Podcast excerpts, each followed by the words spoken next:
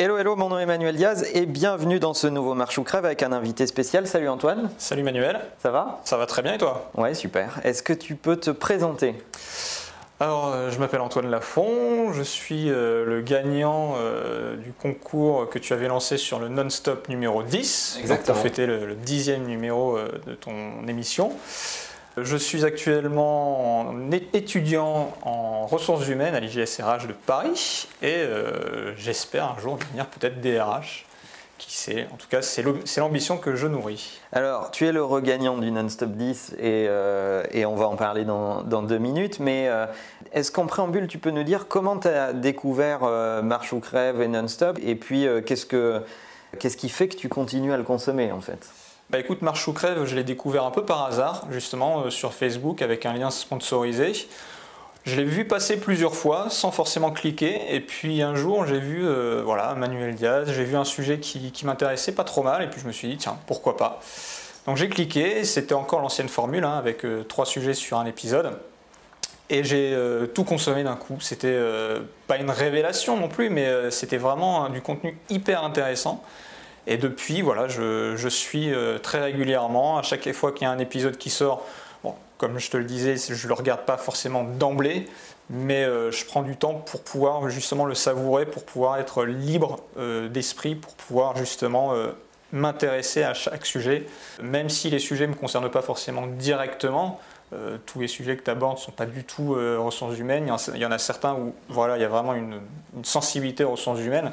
Mais je trouve que ton approche est super intéressante, que ta vision aussi est très. euh, elle n'est pas nouvelle parce que je pense qu'elle est justement dans l'air du temps.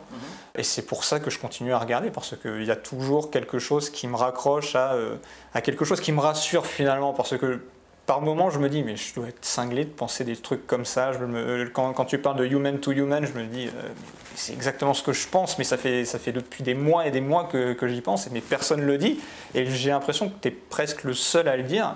Et d'une certaine manière, ça me rassure énormément. Et donc, c'est aussi pour ça que je continue de consommer du marche ou crève, du non-stop, parce que je me rapproche vraiment beaucoup de ta vision et c'est super rassurant. Quoi. Bah écoute, merci, c'est cool, ça nous fait euh, plaisir. Et puis, euh, c'est bien la preuve que Facebook est devenu tellement massif, euh, vous voyez qu'il faut aller chercher son audience selon des critères d'affinité. Toi, tu as découvert à travers un lien sponsor ce que tu disais, sûrement parce que tu réponds à des critères qui sont dans notre, dans notre cible.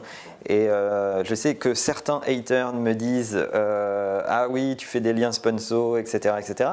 Ben ouais, mais c'est ça l'objectif. L'objectif, c'est euh, de faire connaître son contenu à des gens qui potentiellement peuvent l'intéresser. Puis je rappelle qu'on est euh, sur Internet, c'est pas comme la télé. Donc si ça vous plaît pas, bah, vous regardez pas et vous passez à, autre chose. Et puis si ça vous plaît, bah, vous consommez et vous en parlez euh, autour de vous. Alors Antoine, ce qui est vachement intéressant, c'est que tu as un parcours totalement atypique, euh, totalement différent de la trajectoire classique. Enfin, si demain tu deviens DRH, je pense que ça va être hyper intéressant. Et il va falloir travailler dans tes équipes parce que raconte-nous, au tout début, tu travaillais pas du tout là-dedans. Non, pas du tout. Je travaillais euh, en tant que journaliste, community manager et rédacteur dans le milieu du poker. Euh, j'ai fait mes Est-ce que tu as rencontré Patrick Bruel? Tout à fait, ouais. Ah, ben voilà. Bien sûr, j'ai rencontré Patrick que- Boel, j'ai rencontré euh, Cool Chain aussi, entre autres. En fait, c'était. j'ai découvert le, le poker il y, a, il y a maintenant quelques années. C'était un jeu qui, qui me plaisait parce qu'intellectuellement, ça me semblait être assez stimulant. J'ai jamais aimé forcément parier d'argent ou quoi que ce soit et je le fais euh, en soi euh, pas du tout non plus. Mais euh, toute la stratégie, toute la réflexion qu'il pouvait y avoir derrière le jeu m'intéressait énormément. Donc je me suis lancé un peu là-dedans et je me suis toujours dit si je dois gagner de l'argent au poker, ça ne sera pas en y jouant, ça sera en y travaillant. Et euh, justement, j'ai décidé d'être journaliste dans, dans le milieu du poker parce que j'avais fait mes études en information et communication à la faculté de Nantes. Du coup, j'ai fait mes stages dans, dans- dans des rédactions euh, concernant le poker, et puis j'ai signé un contrat, etc., etc. Au final, j'ai travaillé un petit peu plus de 7 ans dans ce milieu-là. Et euh, Tu étais sur une trajectoire plutôt journaliste. Hein ouais, exactement, plutôt journalisme et rédaction.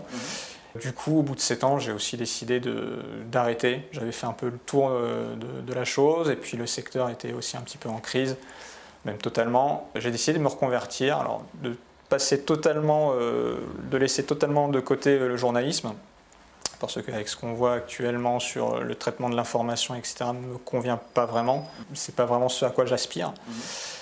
Et donc du coup, j'ai décidé de me reconvertir dans les ressources humaines, histoire de voilà, d'essayer d'apporter une différence, de faire euh, justement de la relation humaine euh, avec des collaborateurs qui, euh, je pense, aujourd'hui sont parfois pas mis de côté, mais sont toujours considérés un peu comme de la main-d'œuvre, alors qu'ils sont bien plus que ça, quoi. ils sont justement humains. Quoi. Oui, souvent, on est encore dans une approche un peu post-industrielle où bah, tu as euh, la main-d'œuvre d'un côté, les mecs qui pensent de l'autre, les mecs qui conçoivent de l'autre, puis les mecs qui gèrent le business, alors qu'en réalité, euh, ça marche plus du tout, du tout comme ça, en fait. On est d'accord. Complètement. Et c'est aussi pour ça que je me suis euh, attaché à Marche ou Crève, parce que le peu de fois où justement tu parles de, par exemple, de ta place au milieu de tes collaborateurs chez Imakina, où tu, parles de, l'expérience collaborateur également, euh, je me dis ouais c'est ça que ça que je veux faire c'est à ça que j'aspire c'est être sur le terrain c'est euh, même si on a une grosse structure une petite structure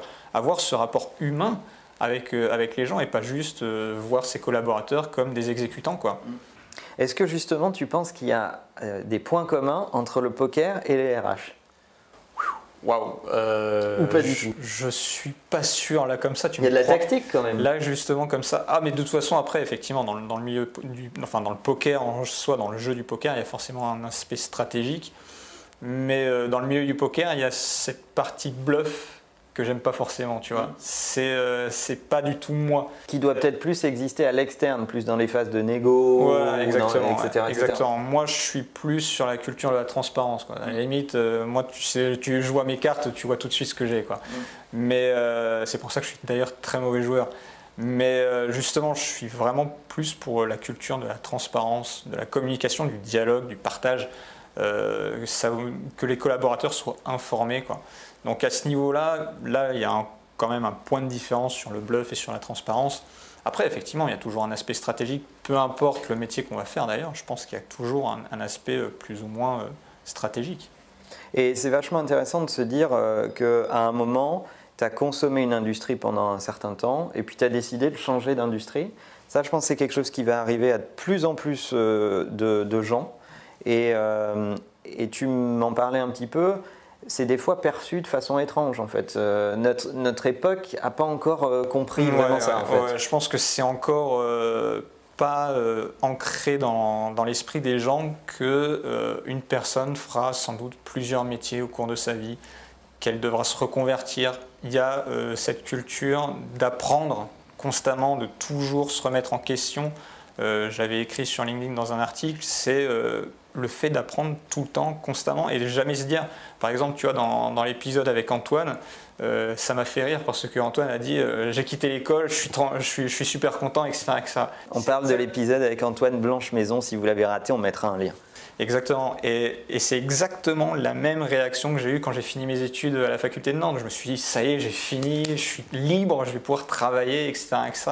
Et au final, aujourd'hui, je reviens euh, à l'école et je me dis mais ouais, mais en fait, ça va être comme ça souvent. Il va falloir aussi se former, parfois à de nouveaux métiers, mais il va falloir aussi se former au quotidien, tout le temps, se mettre à jour, etc. Sinon, on, crève, quoi, on, meurt. Et du coup, il faut euh, toujours se remettre en question, savoir. Je pense qu'on peut avoir un plan. C'est pas forcément le, problème, un plan de carrière ou un plan de vie, peu importe. Mais il faut, il faut pas négliger cet aspect apprentissage au quotidien, quoi. Si je te dis, euh, euh, il ne peut pas y avoir d'expérience client sans expérience employé, qui est une des phrases que j'utilise assez euh, souvent, en fait, ça te parle? Mais complètement, complètement. C'est-à-dire que déjà, pour, pour l'employé, ça peut être assez frustrant de voir qu'on donne tout, tout, tout au client, qu'on essaie de lui proposer de l'expérience, et que lui, à côté, on lui propose rien. Il faut que ce soit aussi... je pense que justement, tu parlais de human to human pour, euh, à la place du B2C, du B2B, etc. etc. mais je pense qu'il peut y avoir un E2E, un employers to employees, euh, une relation vraiment euh, comme ça, leur proposer une véritable expérience. Et franchement, c'est ce que j'ai pu constater aussi un petit peu en visitant les locaux d'Imakina. Tu leur proposes aussi un environnement, tu leur proposes un cadre, des outils qui leur permettent de travailler dans de bonnes conditions.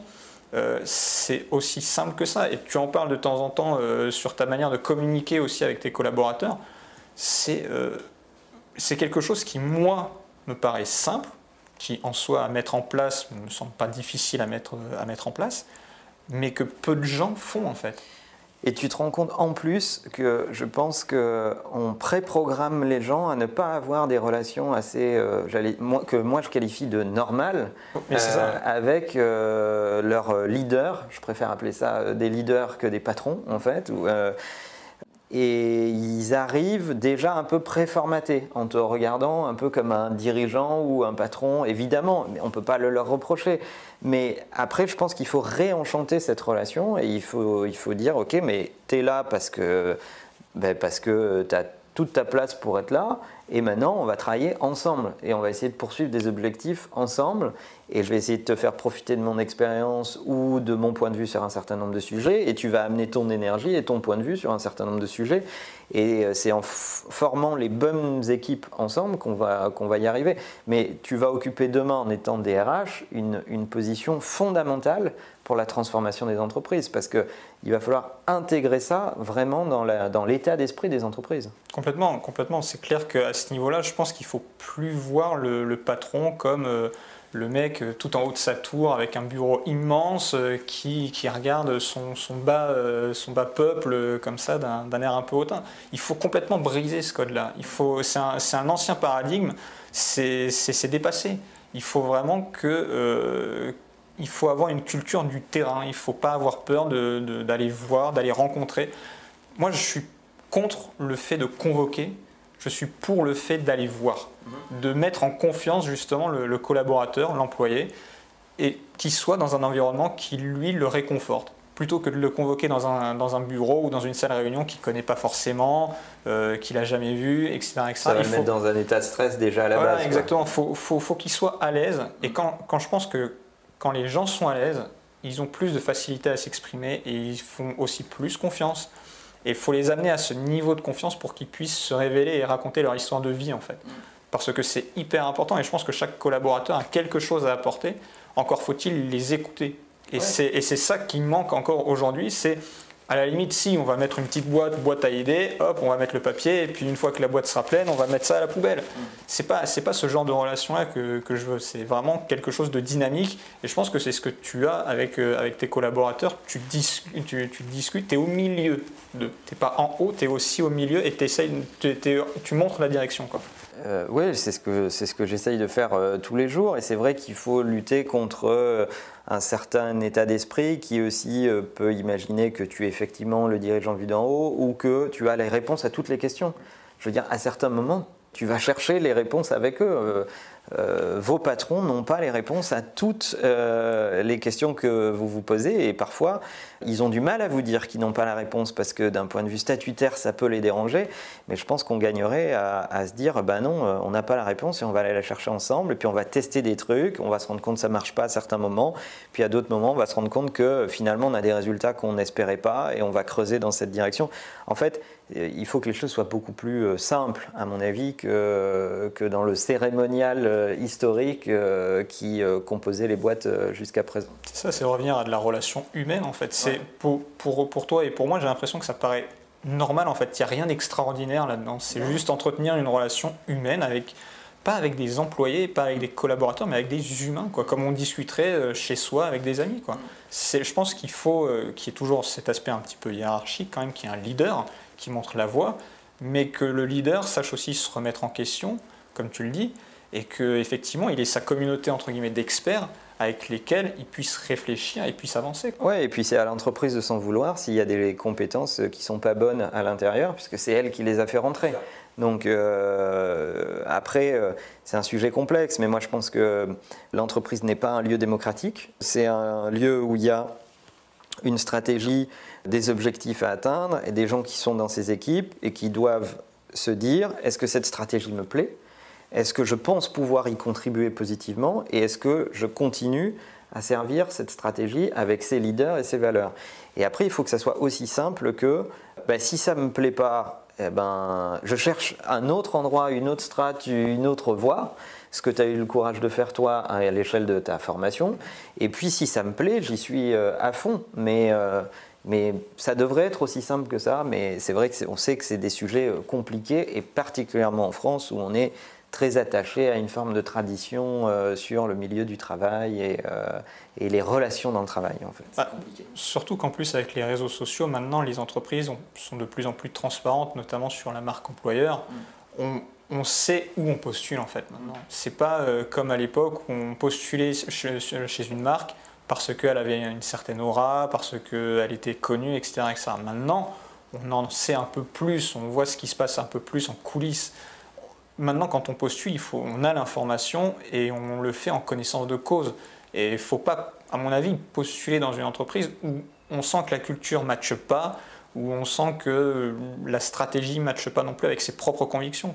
Moi, mon rêve ultime, c'est de pouvoir me coucher tous les soirs en me regardant dans la glace. Quoi en me disant euh, j'ai fait, fait, du, fait du bon boulot, même si effectivement euh, le domaine des ressources humaines est parfois euh, très difficile, parce que effectivement tout n'est pas rose, il y, a des, il y, a des, plans sociaux, etc., ça, mais le faire de manière humaine, ça mange pas de pain, quoi. C'est vraiment entretenir avec des valeurs simples et humaines, quoi. Et tout ça me paraît très normal, mais j'ai l'impression que c'est quelque chose qui ne l'est pas, malheureusement.